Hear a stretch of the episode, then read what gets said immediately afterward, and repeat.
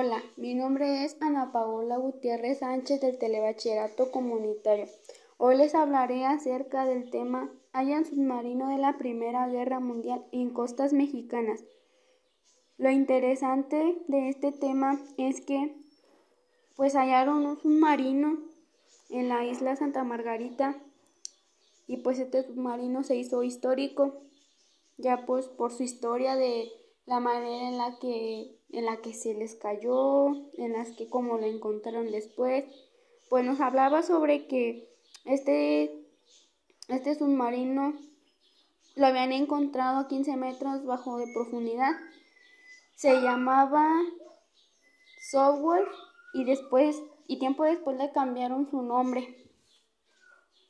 Eh, lo usaron como modelo porque se decía pues que había sido hallado en una primera guerra mundial y pues al regresar de después de mostrarlo ante la gente mm, pues este lo se cayó se cayó y pues mm, se perdió más bien por tanto en el, mar pues se perdió. Entonces ya no le encontraban después en el siglo XX avisaron que habían encontrado un submarino y pues la gente se quedaba como de pues a lo mejor es el que de hace tiempo se nos había caído y, y pues sí.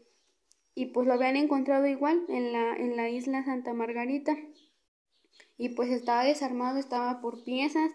En el 2018 por primera vez en México se usó el método de la fotogrametría y pues este método consistía en tomarle muchas fotos y después en computadora unirlas para darse una idea de que pues a lo mejor era lo que estaban buscando.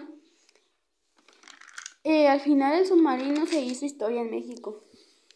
Y pues las preguntas eran, ¿en qué parte de México hallaron el submarino? En la playa occidental de la isla Santa Margarita. ¿Cuál es la historia del submarino?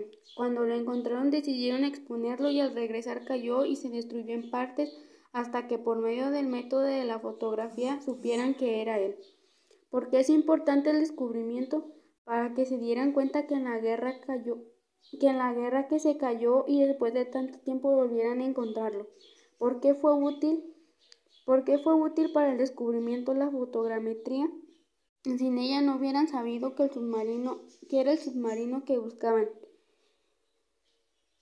Pues para concluir, yo pienso que era un este era un tema muy interesante ya que hablaba sobre la guerra mundial y se relacionaba con la historia de México y pues como siempre, mm, escuchando que México siempre inventa varias cosas como el método de la fotogrametría, sin esto pues no hubiera existido o no hubiera habido forma de que el mismo submarino que estaban buscando.